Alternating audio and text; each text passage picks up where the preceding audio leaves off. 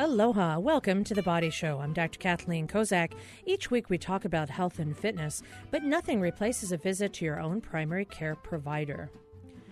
As of today, November 1st, the death toll in the islands for people who have passed away from coronavirus is 916. Internationally, almost 5 million people in the last two years have passed away, and in the United States alone, over 745,000 people have died related to COVID. Today, we are going to be talking to the Director of Mission and Spiritual Care at Castle Adventist Hospital here in the islands, Sarah May Colon. And she's going to help us to talk about a very difficult concept, particularly around the holidays, but very appropriate for November 1st, and that's bereavement. Sarah May, thank you for joining me. Yeah, it's an honor to be here. So excited. Now, when I think about the numbers of people that we have lost, you know, it almost seems like recently we've become used to over the weekend, you know, 10 deaths on Saturday, 10 deaths on Sunday. It's almost like have we become somewhat immune to the numbers? I mean, I just wonder, Sarah May, here we are talking, and almost a thousand people in the islands in the last 20 months have passed away from from the pandemic virus. Yeah, and I think it's interesting because now, you know, we're so used to hearing high numbers that when there's a handful, we're like, oh, phew, it's only a handful, but those are still people and communities that are affected by it. And I think it's it's just getting bizarre how we're starting to view numbers in this. Well, I agree with the bizarre and the numbers. And I also wonder, you know, for each person who has lost a loved one, there's a whole process of grief that in a lot of cases this is something that no one would have expected. Even mm-hmm. just a couple of years ago no one would have anticipated we would be dealing with a pandemic to this degree. In the beginning of the pandemic i don't think any of us truly understood how much of an effect this would have. What is the normal process that you you see people dealing with struggles in the hospital all the time? And there's a normal course of grief and bereavement and then there's almost this this accelerated amount of bereavement that I wonder if we as a society are suppressing a bit when we just look at these large numbers and just can't even conceptualize it. What, yeah. What's your experience with, with bereavement in general, and how is the difficulties with COVID different? Yeah, oh man, there's so many things in there. Um, I think what's been so unique, especially for me in the hospital setting, is is that especially in a community where Ohana is everything, where Ohana can be your best friend and extended. Um, it's getting more and more unique how people are learning to grieve and to focus on continuing to live, even. And so, even just in, within the hospital system, there's a lot of challenges of people being able to have their community rally around them and isolation and how that affects even you know their health journey um, but also on top of it how do they even begin to process things that the world doesn't understand. And so what COVID did is it stepped into people's spaces and made people feel like no one was safe and that there was no safe place to go. And then it took what people thrive off of, which is community, and kind of separates it a little bit as well. Because then it becomes like, oh, someone died. And the question becomes, well, did they die from COVID? And it's almost like a tallying of direction of hierarchy in death. But then on top of it, because the world has been so shut down in a lot of senses, um, people haven't been able to grieve in the proper order or a order that is comfortable to them. Because sometimes we have this thing called delayed grief, you know, where someone has passed away, but then it's like, well, no one can come visit until this time. And so then a year later, they're reopening a can of emotions and they're trying to figure out how to process it and to grieve properly. Or they're um, doing it all at once in like 15 minute spurt when they get to spend time with their loved loved one. And so there's just a lot of challenges that come into it that are just so unique and different um, nowadays than it was before.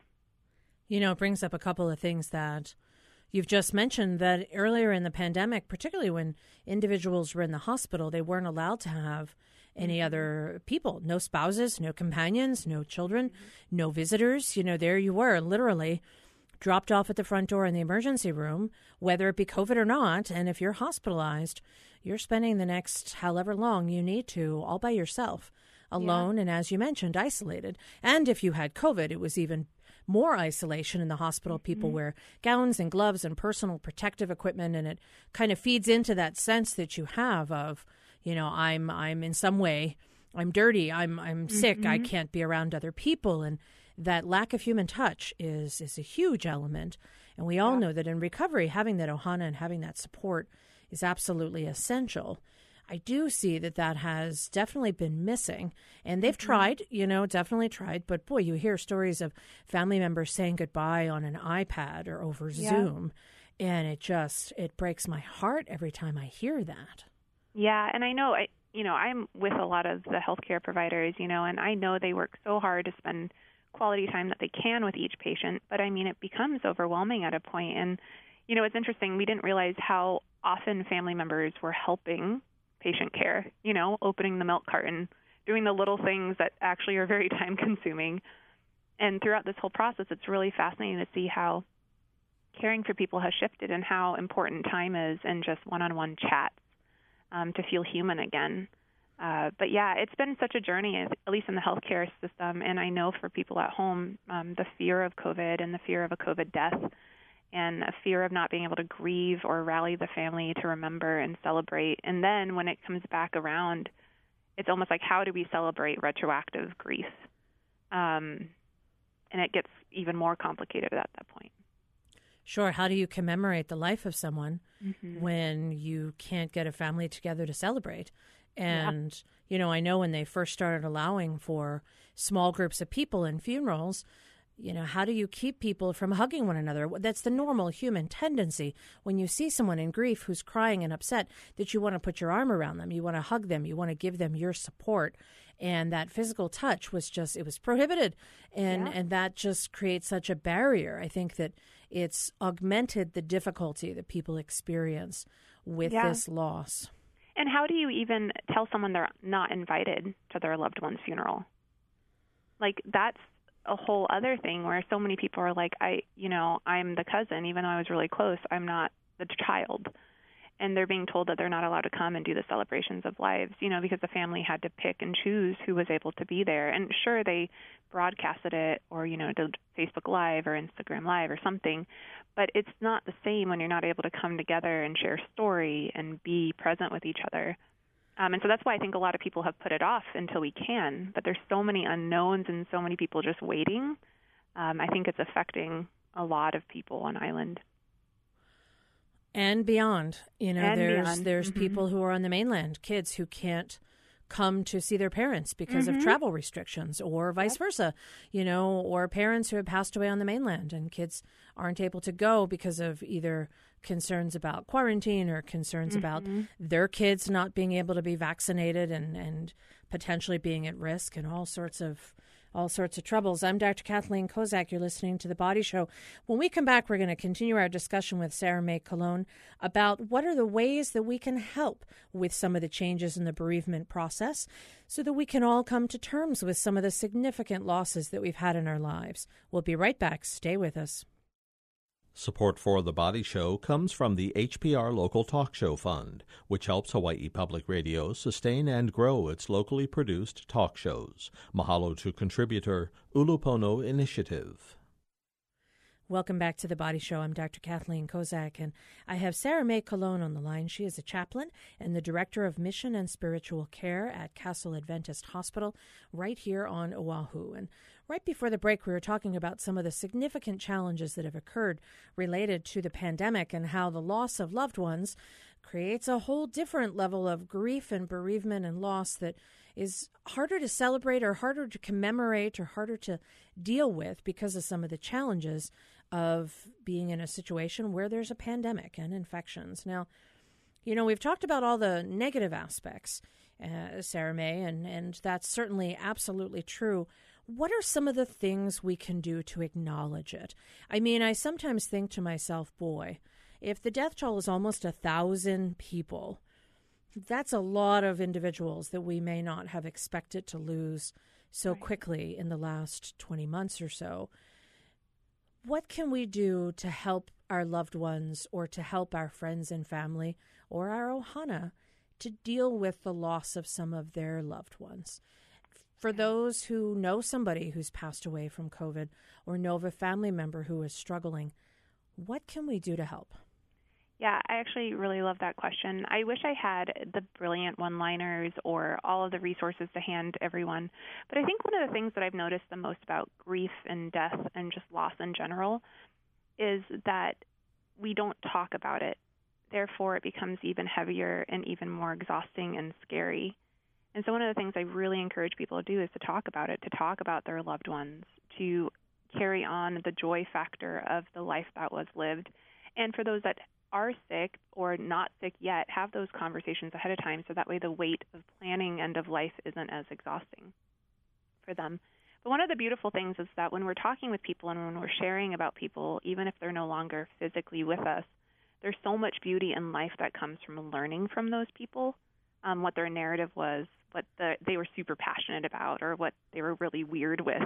Um, and carrying on those conversations helps keep a story alive and keeps that memory alive and helps people grieve because now they feel like they can talk about it. I know a lot of people in my grief groups often say like I, I'm always scared that people are going to feel like I'm not capable of talking about something else, so I don't talk about it, or they think I'm stuck, so I don't talk about it. But the reality is, this is someone that's significant to them, and it's really important for them to be able to talk about them and to celebrate them, to miss them, um, and to share about them. And I think the more we do, uh, I think life gets a little bit easier and more beautiful because we learn about those people in the past. And I, I tell people all the time, my job as a chaplain is actually super fun, even though it's really heavy sometimes. And the reason is is because I get to step alongside people and jump into moments with them. Um, you know, I, I categorize my job as like a time traveler job.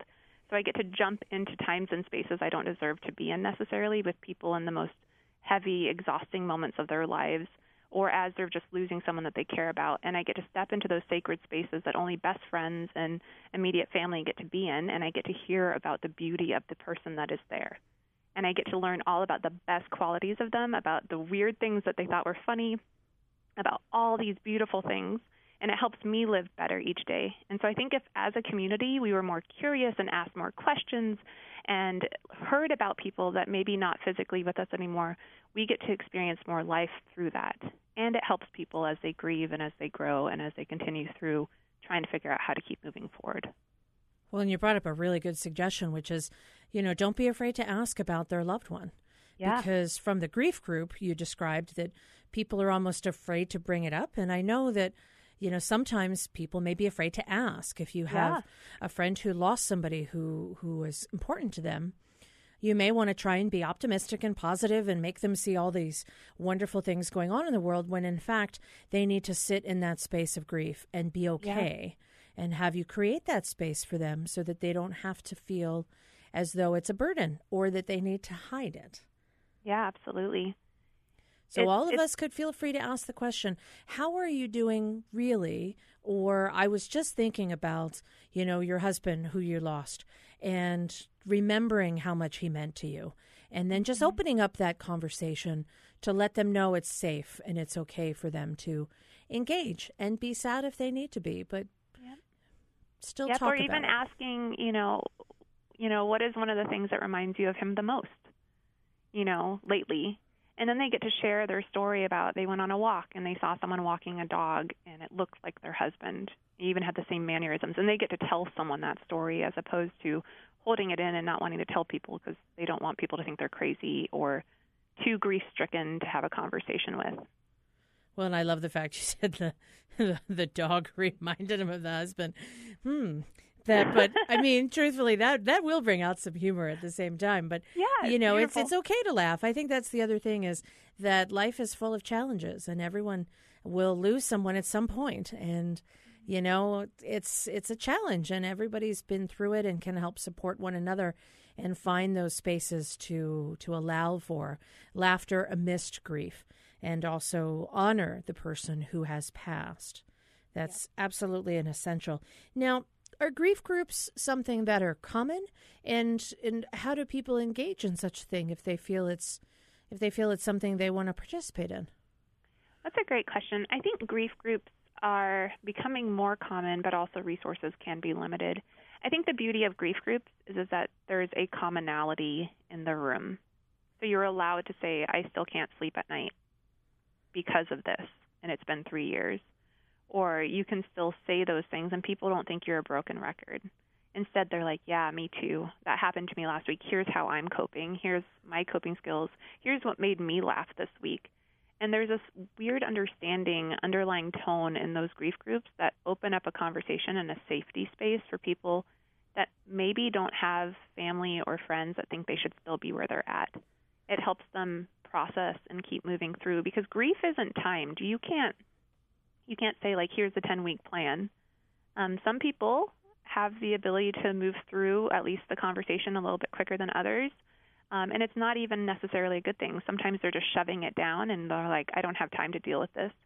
Um, but sometimes it takes a really long time, and sometimes it never really goes away. And I think that's a misconception. People think grief and bereavement just disappears one day, you get better. But the reality is, you reframe how to live with it, and you get stronger and wiser, and you find beauty in the narrative of the thing you've lost or the person you've lost, right? Um, and so, yeah, I think grief groups are really helpful for a lot of people. Uh, there's several resources on an island. I, I typically just go to the Kokua Mau website and look and see which groups are active, just because during COVID things have fluctuated a lot, and they keep it pretty updated. Or different um, communities have different ones available. So I would just check what's available in your community and see if there's any support for grief. Well, and you brought up the idea of normalizing the experience. You know, somebody who mm-hmm. says, I couldn't sleep the other night, and someone else who says, you know what, me too the idea that you're not alone. I think for a lot of us, if we have a weird experience, we're often looking to our cohort of friends or family to say, "Did that did that happen to you too?"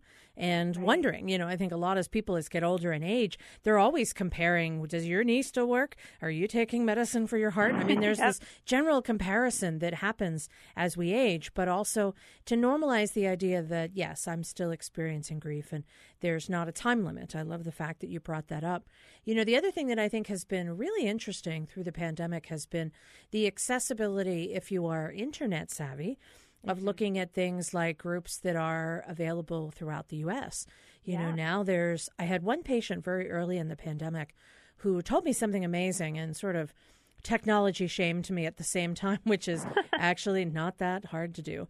And she said she learned how to join AA meetings on Zoom internationally around the world. And her goal was to go to any English speaking AA meeting in the world. And I went, wow. And she's like, I know how to dial internationally and not pay a dime. And I'm like, I don't even know how to use Zoom. Are you kidding? So I've gotten a little better at Zoom. So now, now I can do it a little bit. But she amazed me. And she said, you know, the accessibility for different types of support groups, whether it be cancer support group or a grieving group, or whether it be an Alcoholics Anonymous group, that some of the transformative power of having the accessibility over the internet really helped her to look at different modalities that she yeah. could seek for assistance that she might not otherwise have had the gumption or initiative to go ahead and take a look at. It was an interesting uh, education for me, but you know, she was almost twice my age, and she's doing fabulous with technology. It was pretty, uh, pretty incredible. So yep. I think looking at the website, but also just considering your options. If your loved one passed away in the middle of Pennsylvania, then you might find a group that is in the middle of Pennsylvania, and there yeah. you go. There's a way to join that as well. Yeah, and I think that's the one of the coolest things that has happened in the world is is that we've figured out how to communicate across land masses. And so the world has gotten smaller in some senses, but also bigger um, and there's so much opportunity out there. And I know I get calls all the time actually from the mainland to join my grief group. And I'm like, you know, you have like 900 where you live, right? like, you're welcome. But it's it's just amazing um, that there are so many resources out there. I think it just gets overwhelming sometimes too for people. Um, well, and I was definitely technology overwhelmed in the beginning. All right, I'm Dr. Kathleen Kozak, and when we come back on The Body Show, we are going to continue our discussion with Sarah May Colon, uh, the Director of Mission and Spiritual Care at Castle Adventist Hospital. And we're going to talk some more about ways that we can all assist with the concept of bereavement because the, the death toll is not going down. And we are unfortunately still dealing with the COVID pandemic. We'll be right back. Support for The Body Show comes from the HPR Local Talk Show Fund, which helps Hawaii Public Radio sustain and grow its locally produced talk shows. Mahalo to contributor Honolulu Waldorf School. Welcome back to The Body Show. I'm Dr. Kathleen Kozak, and I have Sarah May Colon on the line from Castle Adventist Hospital. She's a chaplain and director of mission and spiritual care. And today, November 1st, we are talking about those who have passed. It is for some folks All Souls Day, and certainly for all of us, we are aware of the pandemic affecting the lives of pretty much everyone worldwide. Almost 5 million people in the la- uh, over 5 million in the last 2 years have passed away secondary to the COVID pandemic. In the United States alone, over 745,000, and here in the islands, 916 as of today. So we've been talking about ways in which we can help one another to commemorate those who have passed and some of the struggles that have occurred due to the coronavirus pandemic on our process of grief and bereavement. And Sarah May, I'm curious when you're dealing now in the hospital setting with folks who unfortunately are still affected by the COVID pandemic, have you seen any any change in the way in which family members have been reaching out or trying to deal with losses not just of their loved one but also of their livelihood, of their lifestyle, of their support, of their family in general, of their ability to get together and collectively support one another?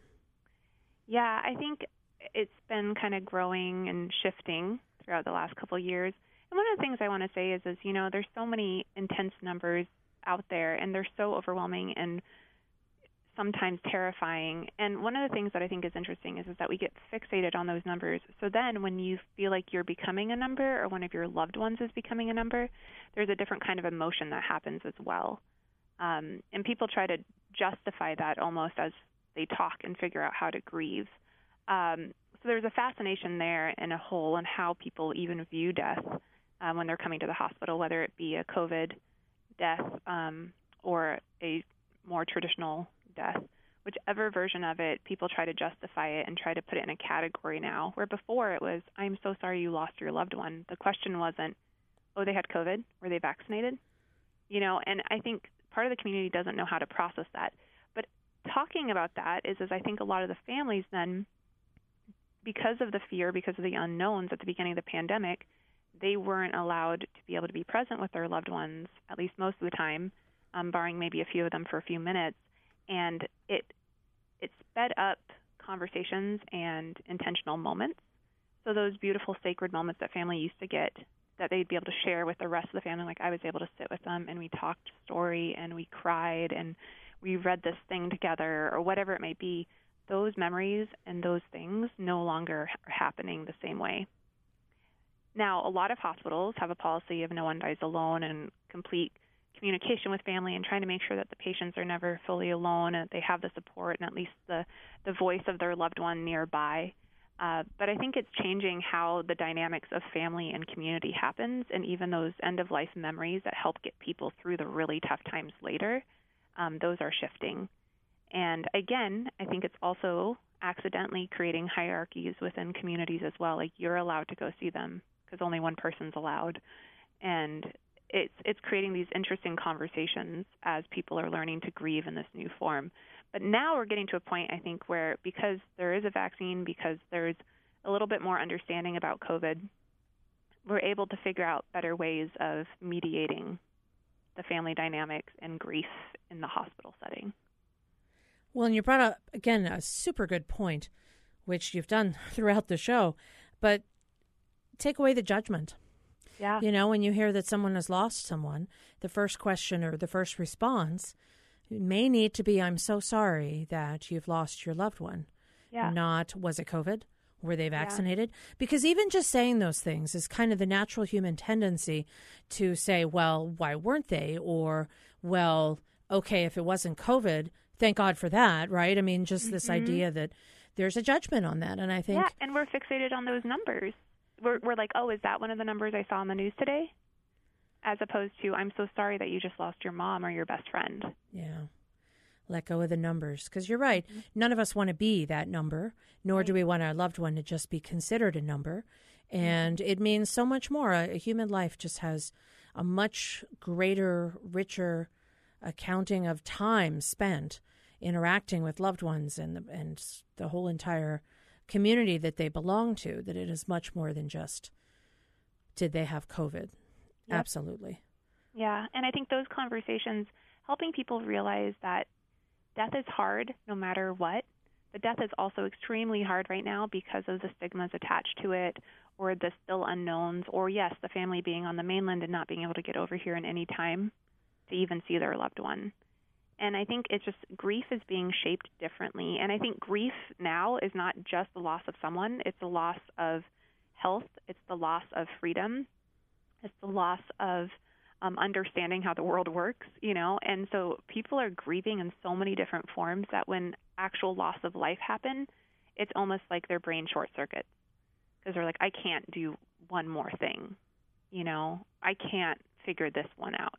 You know, I'm I just figured out grocery shopping, you know, or whatever it may be. And so just the dynamic around grief and bereavement and learning to live with loss is is all being reshaped as we go forward. So we have just a couple of minutes left. Mm-hmm.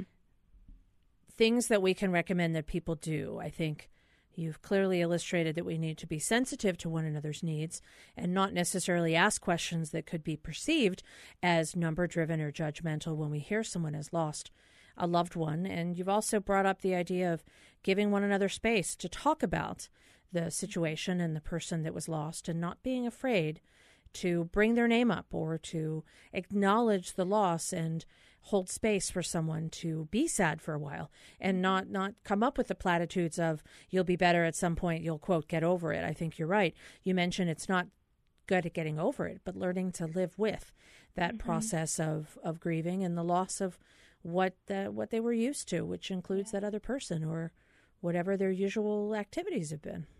Yeah. Absolutely. And i think one of the things I talk about a lot, and it's partially because I'm so dreadful at it, is self care and coping skills.